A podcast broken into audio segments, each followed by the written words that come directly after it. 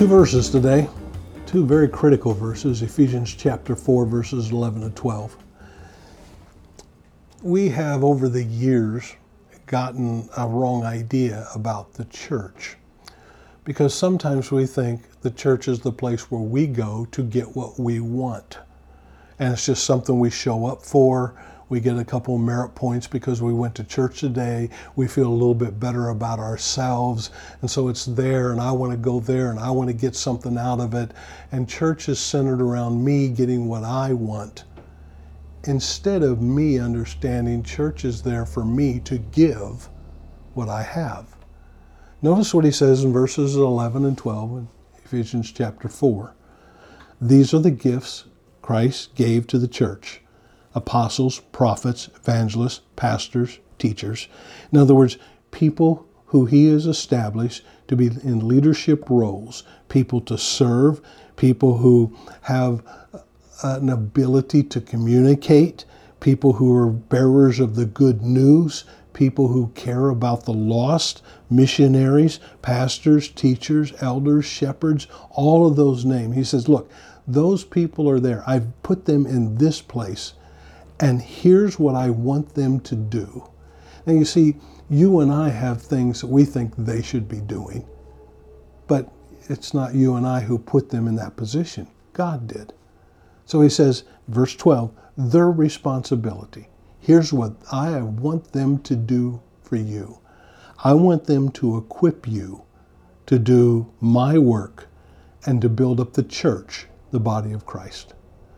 I want them to speak into your lives so that you can work and make the church healthy, stronger, not just the church that you attend, although that is included, but the church universal as well. I want them to teach. I want them to train. I want them to oversee.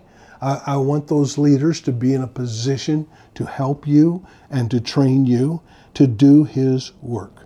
Not my work, God's work. So what does God want me to do? It's never my ministry. It's always God's ministry. And I want to come to a place where I understand God wants to use me. God has a job for me. And that job is not so that I will feel better, although I will. It's not so that I get everything out of it, although I will. It's so that I can benefit others. You see, we are called to serve God, and we serve God by serving people. And God says, I want to help you serve the people. I want to help you become a greater disciple. I want you to do what I want you to do. And it's kind of a hard thing. I want you to work.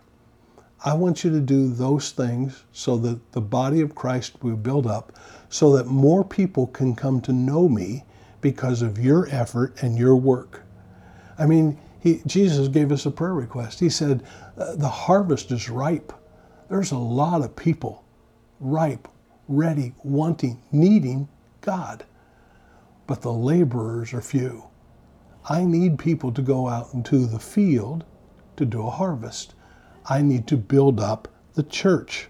So every believer is to come to a place where they work, have a ministry, call it what you want, so that the body of Christ, the church, can be built up. And what we've tended to do and what we tend to do in a lot of things is we've made it all about me, when in reality it's about us. What can I do to help other people? What can I do to give up my life so that others can benefit? What can I do so that the church can be built up? And the church takes a lot of hits, and it hasn't been perfect and isn't perfect because we're all involved in it. But the church is the bride of Christ. It's what he cares about. And so he says, I'm going to give you people who will help you become the people you need to be so that the body of Christ can be healthy and growing and full of love.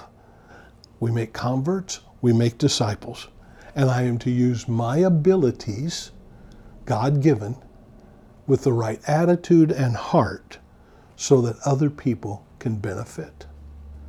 That's why he created us, to serve him, to help him in a harvest that is ripe.